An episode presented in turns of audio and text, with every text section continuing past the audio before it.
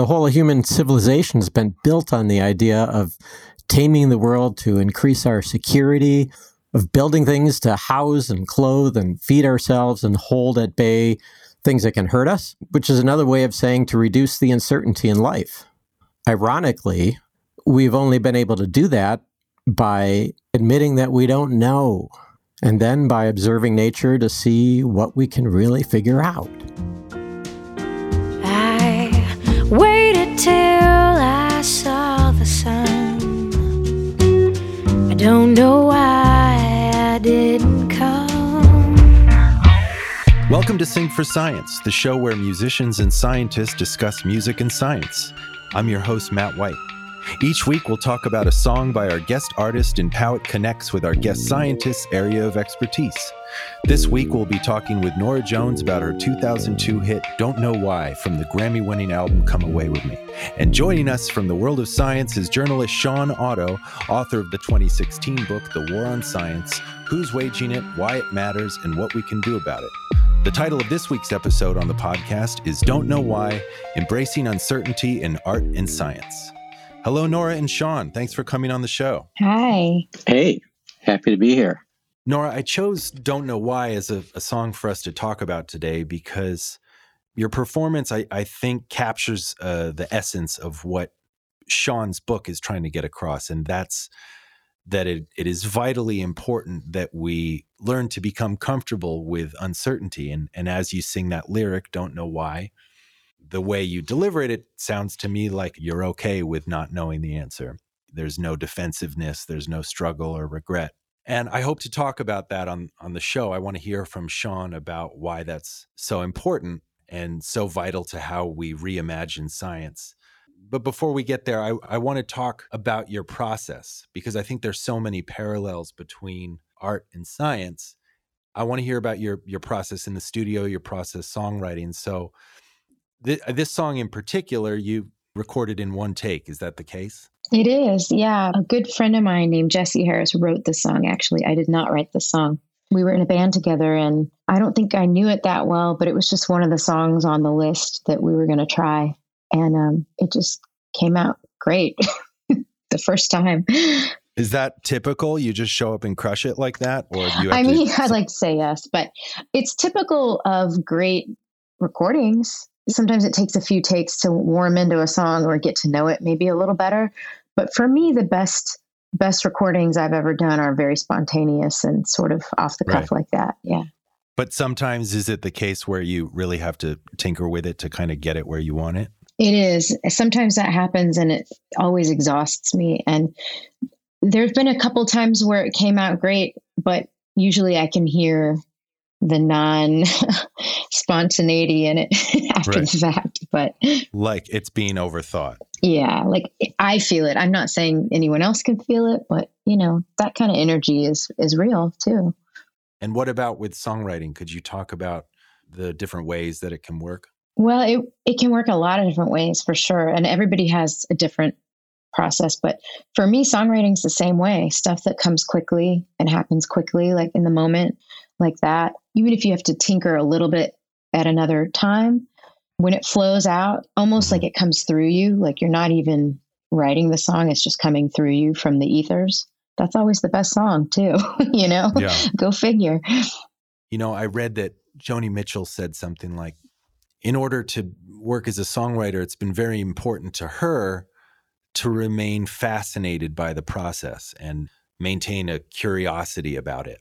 And I found that to be very encouraging that someone like Joni Mitchell it was such a, a master songwriter that she continued to be eluded by the process itself, that it was mystifying and there was a mystery to it. And, and as you said, that there's uh, an ether that you draw from. And I think that's really cool that there's perhaps a collective source that you draw from when when you make anything in this life. Yeah, I do too. I think that is cool. I mean, I know songwriters who sit down every day and go fishing, so they say, you know, for songs. And and they don't always expect to write a song a day, but you just kind of do a little every day and then every once in a while the lightning will come through.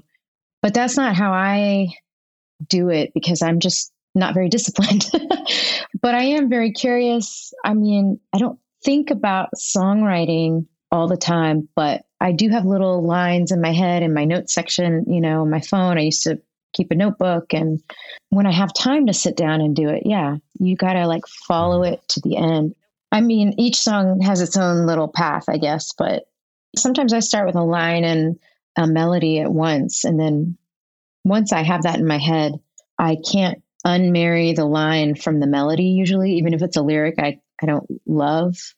It somehow just sticks to the melody. And it, because it's heartfelt from the beginning, it almost doesn't matter if it's maybe the most poetic lyric, if that makes sense, because it's coming right through your gut and it, it kind of works. But every song's different. Some start as poems and you add music later. But, um, usually my process is to just kind of let the lightning strike and then try to capture it, you know, and then and then work on it from there, but try to capture the lightning first. The worst is if you have an idea and you forget to record it or write it down and then you kind of forget it. For but sure. then there's that story of Keith Richards writing Satisfaction, right?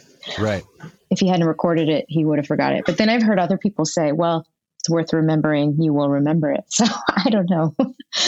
You know, when I first heard that story about Keith Richards, I couldn't help but try and imagine him in a hotel room in the 1960s with a 1960s size tape recorder. I mean that th- that thing had to be half the size of the bed. I know. Like he carried it around with him. What did he have a carrying case? did he have Yeah. a tape recorder tech? yeah. So Shawn, you know, at, as a journalist and someone who has two feet planted in the, the world of science, what's your what's your take on what we've been talking about? I was really grooving to some of your descriptions, Norah, about the creative process because I found them to be really true working as a writer too, and just kind of the way that things when they come out organically, they seem so much truer and fresher and how you have to be comfortable kind of pawing around in the dark. And I thought that the way that that is similar to all art, but also to all process of creation, including the creation of knowledge, I think is uh, is really cool.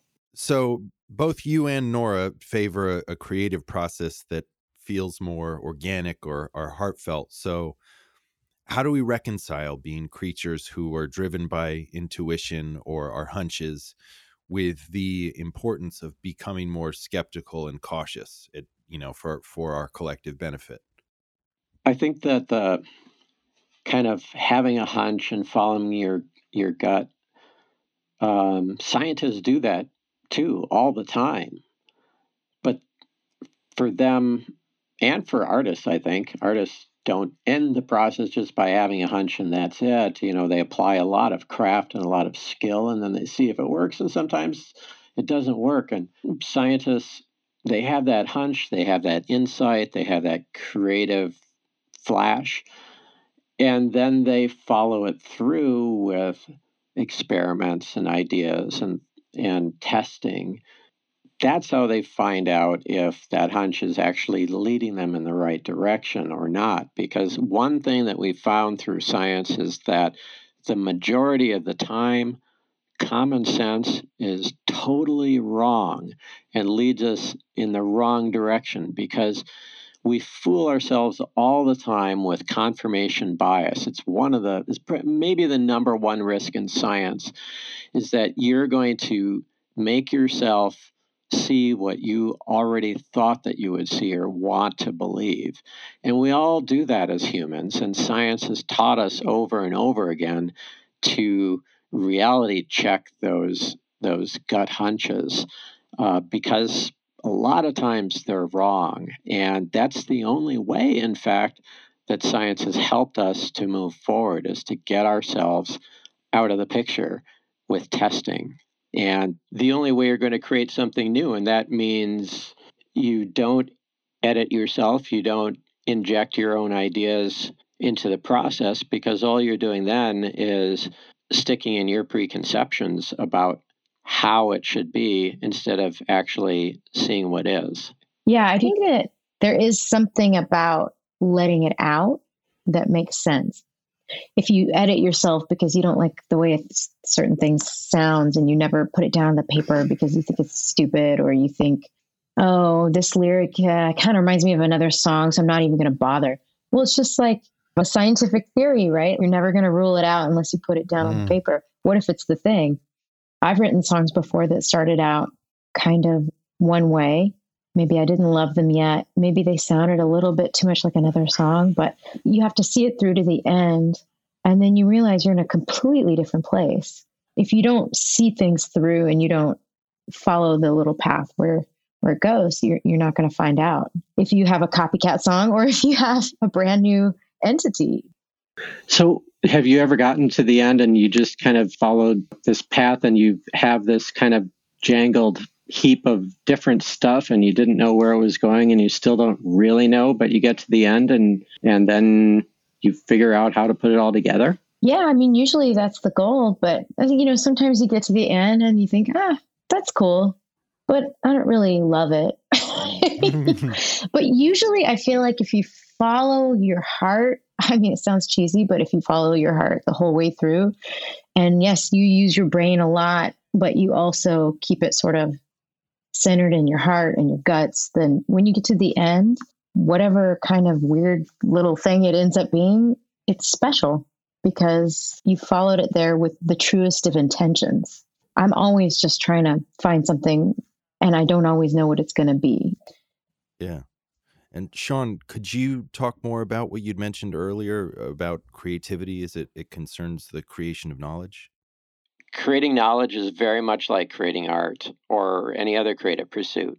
To a really great degree, you're fumbling around in the dark when you work as a scientist or an artist, feeling your way into something and you don't know if your effort will be fruitful or not. Very much like artists, scientists work and work to learn and sharpen their craft. And they work to get comfortable with the unknown because they're in a daily relationship with it. And embracing not knowing is really the only way you're ever going to find something new. Thomas Jefferson was a scientist and a lawyer uh, like Francis Bacon. Uh, and he put a lot of thought into the role of evidence in science and democracy. His three greatest heroes were scientists. And he wrote to a friend in the 1880s, and he said, Wherever the people are well informed, they can be trusted with their own government. And that's a really important notion that's gotten more important since then, because in a day and an age dominated by complex advanced science and technology, that means that in order to be able to govern ourselves using democracy, it's incumbent on each of us to embrace and support public education and embrace and support fact based, evidence based journalism and to oppose their alternatives because an educated public is the only hope we have of retaining a free public. You know, I mean, that's one one of the big takeaways for me from your book. You point out early on that the trouble with the way our uh, legislature works is that some huge percentage of our government is made up of attorneys, you know, trial lawyers who are trained to argue to win mm-hmm. rather than look at all the data and try and arrive at a conclusion from that. It's it's the reverse. And so that's why whoever's loudest and talks the most usually wins. That's terrifying. Yeah, it's pretty bad. Yeah, and it's or whoever is the most passionately convincing. Mm. Yeah. And that just comes down to the different ways that scientists and lawyers kind of approach questions of fact. Part of it is this thing that you're talking about is this embrace of uncertainty. Because the scientist, in order to be successful, they have to be both conservative in that they have to account for and explain all the known information about something that they're experimenting on in a paper that they write on it. Uh, or they could be shot down and embarrassed and it could cut their career short. But they also have to be totally open to what's new what's what's the cutting edge and in order to do that they have to say all right i'm going to put this out there this is what i think what appears to be happening but here are the places where our research wasn't able to answer hmm. anything mm. and here are the possible ways that this could be disproved and then they publish it and they leave it open to anyone in the world who wants to come along and try and knock it down and a theory in science is only as strong as its falsifiability, as its willingness to be uncertain about its conclusions and allow anyone, all comers, to come and try and rip it apart. And if nobody can, then we have a pretty high degree of certainty that it's true. Did you say something in your book to the effect of the, the closest that we can get to facts or the closest we can get to truth is evidence based claims? Am I getting that right? Yeah, for sure. Because that is independent of all our biases. You know, it's mm-hmm. independent of our gender identity and our racial and ethnic and uh, political and religious identity and our national identity. All of those sources of bias are stripped out because it's mm-hmm. open to peer review and it stands open to criticism by anyone. And if it can still hold up, then we have a pretty high degree of confidence that this is objective knowledge. It's not reliant on our subjective right. opinions. I mean, that one of the things that that I found very moving was a, a a, quote from Walter Mondale that was on your book jacket, and it says. Uh, he says, evidence from science is one of the world's great equalizers because it forms an objective basis for public policy. This book illustrates how central that notion is to forming of modern democracy and how current attacks on science endanger our freedom. Policymakers and voters everywhere would do well to read The War on Science. How's that for a plug? That's pretty great. yeah. yeah, it's a great plug. And it's so true. I mean, as we all see today, unfortunately, in this crisis, COVID crisis that we're dealing with, where we have political leaders who are really dismissive of and have been dismissive of the evidence. And ironically, here's the United States, who's the most scientifically and technologically advanced country in the world and stood to have the best outcome facing this crisis, and we're facing the worst mm-hmm. outcome. And it's because we didn't base policy decisions on the evidence. How do you think it could have gone differently? Oh, well, epidemiologists, scientists, public health experts that were really focusing on these issues knew about this emerging infectious disease in China in late December. Mm. And the administration was aware of this and dismissed it. So if the president and his top advisors had listened uh, to what their scientists were telling them and acted on it promptly, we could have avoided not all of it for sure, but we mm-hmm. could have certainly moved quickly to secure the medical supplies we need. We could have worked on uh, making sure that we had the reagents we need in order to have uh, enough testing early enough. There are a lot of preparatory steps that we could have taken to respond to it, but we also didn't have the infrastructure there because the president had gotten rid of several different uh, public health advisors uh, and left uh, half of the science advisors in this administration unfilled. Mm. So, all of the heads of science agencies, there are about um, 80 appointments, and only half of them have been filled under the Trump administration, uh, whereas you know the Bush administration or the Obama administration had filled all of them within a few months of taking office. Do you have hope that we'll be transformed by this experience in a way that people will uh, look at science differently or people will uh, take expertise more seriously or give it more weight than a politician that speaks with a lot of bluster and, and bravado that everything's going to be okay? I do. I do. It, all you have to do really is look back at at history and where we've been. And you know, if whenever there's a big challenge, leaders of democracies often go authoritarian.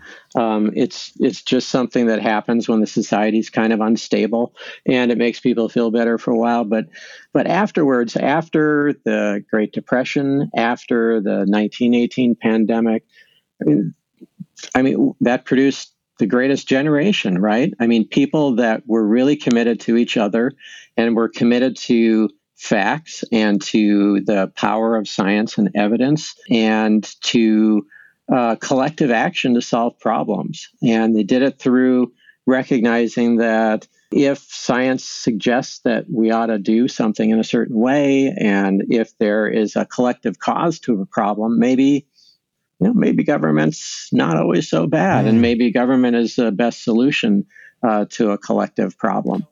So I, I'm feeling actually really hopeful because ultimately you can be sure of one thing is that nature mm-hmm. wins. I mean, we can think all we want, we can argue all we want, but in the end, nature wins. And I was concerned that nature was going to win by us ignoring the climate crisis until we passed a couple of tipping points and we had uh, methane disruption coming out of the Arctic Ocean, and, and that might have been introduced a cycle that we couldn't get out of.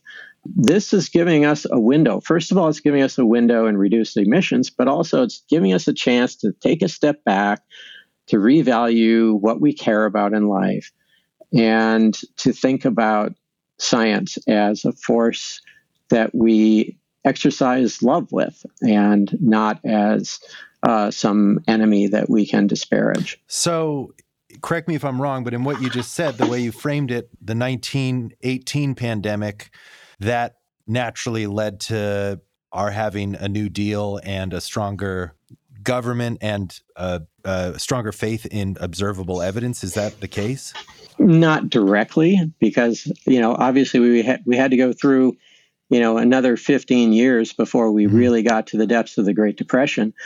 But that said, 1918, I think, or 1917, I mean, you can put that that time frame, you can pin the end of the Gilded Age to mm-hmm. pretty much that event and the beginning of a change in public perception towards a more cooperative way of thinking about America.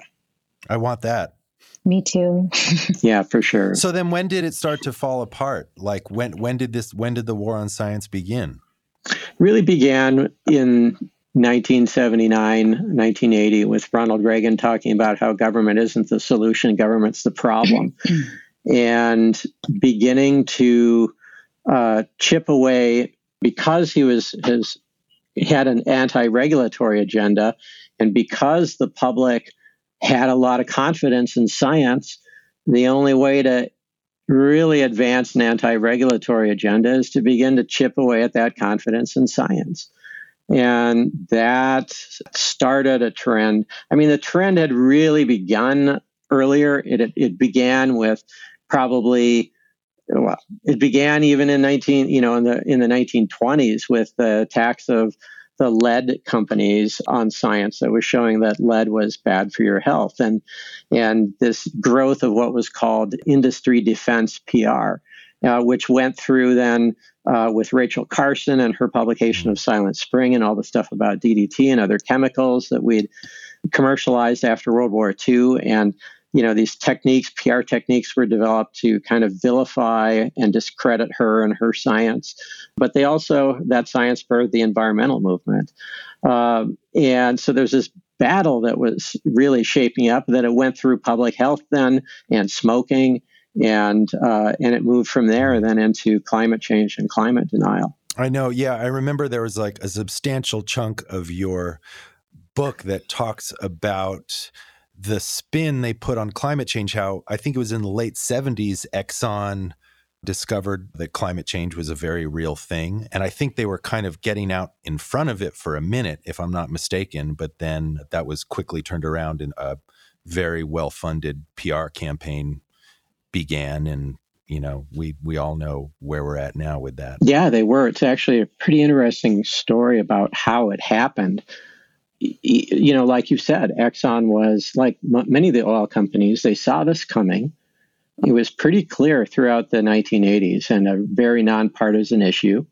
And then during the Clinton presidency in the 90s, this partisanship really became kind of more of the de rigueur. And when the Kyoto Protocol started being talked about, which was supposed to be ratified in uh, the late 90s, that's when Exxon looked around and they were in this war with Saudi Arabia. Saudi Arabia had seen its oil production shrink and shrink and shrink as Exxon and other northern oil companies were building all these expensive offshore oil rigs. And Saudi Arabia was losing money. They're running at a deficit, and they decided that they were going to, much like what we saw just recently between uh, Saudi Arabia and Russia, they decided that they were going to get into a price war and they were going to drive the price down by overproducing oil and making it so cheap that Exxon and the other northern companies with this expensive production would be driven out of business or at least be badly hurt. And that's what they did. And so Exxon, in the face of this, scaled back a lot of their heavy investment in science and they really shifted their focus from funding good science about that and from saying, yes, we know climate change is happening, but we're working to get ahead of it, to creating what was called the global they, they worked with the uh, api the american petroleum institute to, to hire all these pr experts to create this global climate science communications plan. And the whole thing if you read it it was an amazing document. It was all about emphasizing the uncertainty in science and portraying uncertainty as if it were too risky then. If if we're not certain if we're not sure about this we can't risk the economy on this idea. And pretty much every notion that they came up with in that plan has been followed to a T mm. since then and it was very very successful clearly one of the things that I was I was hoping to give you a platform to talk about is not just how we got here where science is is so inaccessible to so many people, but you know, also what we can do about it. And I think for me in around 2016 as this topic of the war on science started to emerge like it at least in in my you know just in in my feed as it were. I was familiar with climate change denial, but I, I realized that science was something that was very polarizing and was seen as authoritarian to many people. I'd, I'd heard educators talking about like the the problem of trying to teach by authority. Like I know this because I've studied it for so many years and you don't, so you're going to listen. Now, one of the things that I got from your book was that science is not this body of facts that we either sign off on wholesale or or reject altogether. It's it's a process. And and actually like and I was like, like oh, that's right, the scientific method. And um I can't I'm not sure I can Norah, do you remember the scientific method? I don't. no, there was an acronym. I remember that that phrase. I, Shawn, you want to throw us a rope here? Oh boy, I, I I don't think I can tell you what what acronym you might have been taught. Yeah, I feel I feel dumb now. I don't know. I'm ill prepared. There was something about uh, experimenting. There was a hypothesis, not in that order. Oh yeah, um, okay, I remember right. This. And then there is a conclusion somewhere at the end. So I can talk to you about what it is. I don't know the acronym that you're referring to, but. Mm and a lot of people approach the scientific method slightly differently. There's no one method, but there's it's kind of a collection of strategies that have proven effective in answering questions about what's going on in nature and how things really work Uh, as opposed to how they might appear to work to our quote unquote common sense, which is usually the least common and the least sensical. So one is start asking a question. How do plants grow? Or, you know, how do viruses work? And just really, you know, embracing that spirit of non defensive, I don't know why, that, you know, Norah sings so well in her song. Then once you have that, once you're coming from that place, that non defensive ignorance and asking, embracing that and asking a question, then you kind of say, okay, because I've looked at nature and I w- wonder what's going on, I'm going to suggest a hypothesis, possible explanation. And then that hypothesis has to be structured in kind of a way. And so that now we start getting a little bit of form or shape to science versus just kind of making a guess. And what it is, is a hypothesis has to make kind of a risky prediction. And that if it's true, it might confirm our guess or our conclusion. But if it's false, it will show that we are totally wrong. It'll destroy our prediction. So that's kind of like the acid test of science. And if you can't prove that something's false, then you're not really doing science. So, you know, saying plants grow because God wills it, for instance, that's a statement of faith, not a statement of science because it's mm-hmm. not limited to the physical world and it can't be disproved. So it can't really be tested. So then it's not science. So then, after we lay out the hypothesis, commit to it, then we think of what the possible ways are that we could test it, and we run through those experiments, and then we publish what we find out. And interestingly, in science, a lot of times it's what we find out about how we were wrong that actually tells us more than finding out that we are right. If we find out we're right, it's like, hmm, okay, I guess that was that was it. Uh, at least that's what it appears to be. But if we're wrong, it rules that whole area out, and it opens up a lot of different exploration about different paths that it might be, uh, and showing that is not what it appears to be. So that usually means that something more subtle and probably more powerful is going on, and more exciting. So then, after we do that, we do all these tests, then we publish it, and we say, okay, everybody, take a look at this and try and rip it apart and try and do it yourself, see what you think. That's called peer review. And if it survives that process, then we uh, can rely on it. And we come to rely on it more and more the more often other people cite it or the more often other people try to challenge it. So that's kind of the scientific process. And it, it, it does involve, like you said, like you hit on right away, both of you, um, starting with a hypothesis and, and testing it. So it's extremely tedious. It's granular work. For sure. Right? I think that's why there's so many parallels between art and science is because it takes a long time to create things. How how do we get people more comfortable with with a drawn out process? Like what practical steps can we all take to try and I don't know, turn this ship around culturally? Yeah, there's a lot that a lot of different people are working on. One of them is really rethinking how we teach science and not presenting it or teaching it as conclusions, as like a package with the, you know, all wrapped up with a bow and, and this is what it is, or as facts, but opening up the process like trying to convince people psychologically like coaxing them to believe it well mean? people people are naturally scientific i mean if you think about it they look around them in the world and they see little bits of evidence and they form conclusions from that so people yeah. are smart and if we just open up the process so that they can see how things work and how you might come to this conclusion then they'll form the conclusion on their own and then they can own that. And that's so much more powerful uh, than just telling them the way that it is and asking them to regurgitate it. Now, is that mm. a lot more expensive, a lot more challenging? For sure, it is. But we're living in a time when advanced science and advanced tech is basically controlling or driving every single challenge that we have to deal with in our government.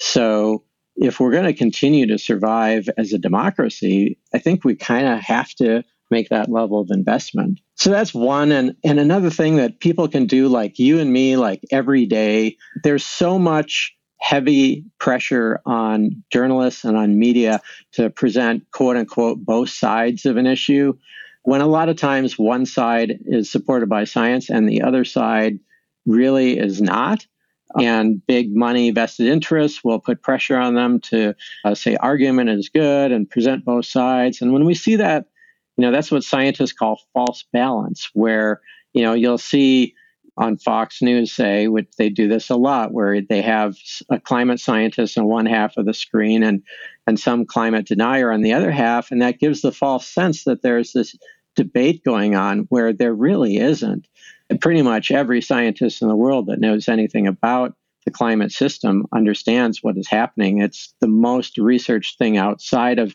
the theory of evolution at this point, with billions and billions and billions of data points supporting it. I've just there's just no denying it. But they have been able to create this false sense by playing with the media's idea that the media have to be fair and balanced instead of that the media really needs to speak truth to power. So if you see that kind of false balance going on, call those people up, you know, call up the news director at the TV station or write a letter to the editor, to the publisher or the editor and put pressure on them and make them feel embarrassed by what they're doing um, because you can bet the other side is doing that and they mm. need that counter pressure to have the confidence to actually do good work. Yeah, it's just hard to get information you can trust, especially right now, you know, in week yeah. seven of this pandemic right. that's happening. Even this very important thing that we're all dealing with. I talk to, you know, several people a day who have completely different information based on what they're reading, what they watch, who they're talking to completely different information. So, like, what's what are the different ends of the, the info spectrum in in how you how it's coming to you?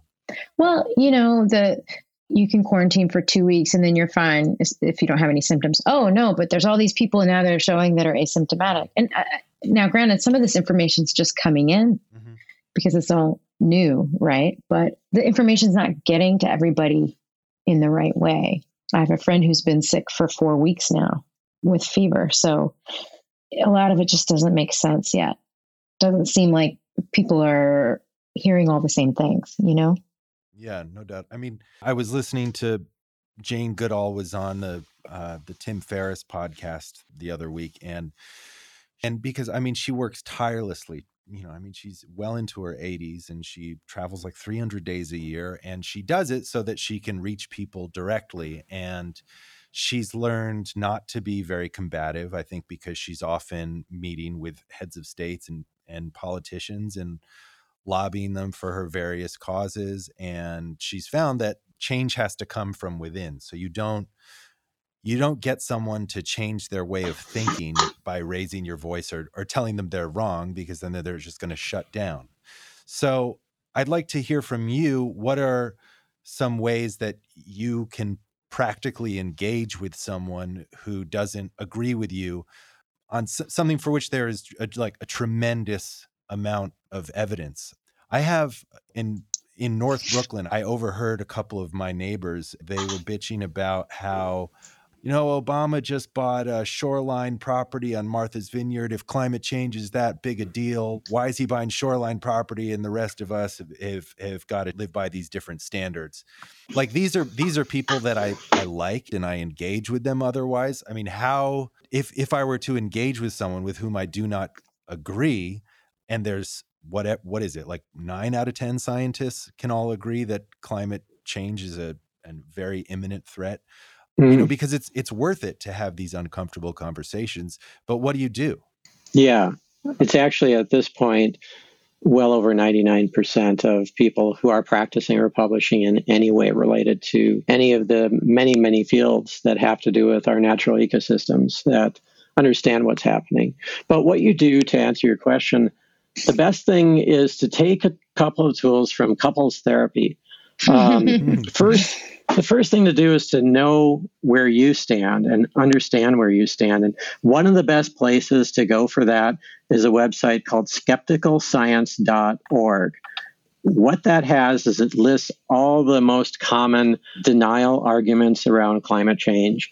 And then it, next to those denial arguments, it gives you the actual science and, and really kind of soundbite form, but it's all linked to primary sources, so you can actually find out the real information if you want to. So understand what the common things are that people say and where you feel about that. Uh, and then when you go into a conversation with your crazy uncle Eddie or your nutty, you know, Aunt Jane or whatever it is, I mean, we're not going to be having those Thanksgiving. Din- Maybe we will. Hopefully, we will have one of those uncomfortable Thanksgiving dinners coming up. But, mm. but then go into that using those tools from couples therapy, which is understanding that people argue what they believe from an emotional standpoint first, and then they seek the information that supports how they feel. And the best way to to deal with that then isn't to go into a relationship with your spouse or or argument with your spouse or an argument with your best friend over climate change and to say you're wrong or you're stupid. I mean that's not going to get you anywhere. The best thing to do is to start by asking them why they feel that way and what they really perceive about it and and really, really listen. When they say something, mirror it back to them then and say, so what I hear you say is that, you know, you think that because Obama bought this land, therefore it was it's probably, you know, a hoax or something like that. Have I got that right? Check in with them make sure that they acknowledge that you have heard them. And that does wonders, first of all, for relieving the tension because finally they feel like you've heard them, you've acknowledged their point of view. And then you can say, I can see why that would make you feel a certain way. You know, it might be anxious or upset because uh, you know who who wouldn't you know be upset if their leaders were actually working with two different agendas. But are you open to hearing me tell you about why I believe what I believe about it? And because you've already taken the time to honestly, not manipulatively, but honestly listen with them, connect with them emotionally, hear them, and respond, you've got kind of a transaction going here, emotional transaction. Most times they're going to be willing to listen to you too. And you can begin then to open up a dialogue. And I've done that successfully even in public forums with deniers, engaging in a dialogue, not seeking to shame them or embarrass them, but engaging in a dialogue. And I've actually gotten them to move a little bit. And you're not going to get somebody to cave on their position all at once.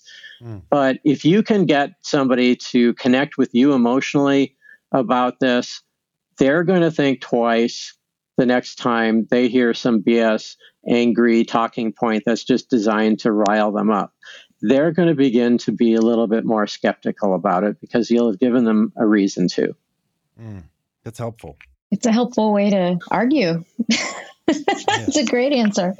No, it is. As you were explaining that halfway through, you know, I was extremely cynical and I was thinking, yeah, but they're still going to think that I'm a pompous, patronizing member of the coastal elite. But towards the end there, I think the emphasis on emotional connection, and we're not talking about I mean, sure, okay, I guess we are talking about manipulating someone, but yeah, but you could be talking about it to the other side as well. It's the same it's just about how to get your point across. True. I don't think it's manipulative. Right. Yeah. I think it's just I don't think it is either. I think it's it's emotional connection and it and it's it's an exchange that needs to happen. So I mean, I hear you that you think it's manipulative. oh, that's you're so good, Norah. Did you get what I was doing? I was trying to do it. I know that was really good. Thank you. I feel heard. well, very good. Well, this has been great, gang. I really appreciate you coming on for this. Thanks for having me. Thanks a lot. It's been really great. I really enjoyed talking with you. Be sure to keep an ear out for Norah's forthcoming album, Pick Me Up Off the Floor, due out June 12th on Blue Note Records. Keep an eye out for Shawn and check out his book, The War on Science. He continues to talk to audiences worldwide about the critical role of science in maintaining free societies and about how it is under threat and what we can do about it. Special thanks to Panoram for our music and to Chris Villapeg at Songloft for technical support. Sing for Science is co produced by The Talk House. Please be sure to check out our other episodes and subscribe to the show. Thanks so much for listening.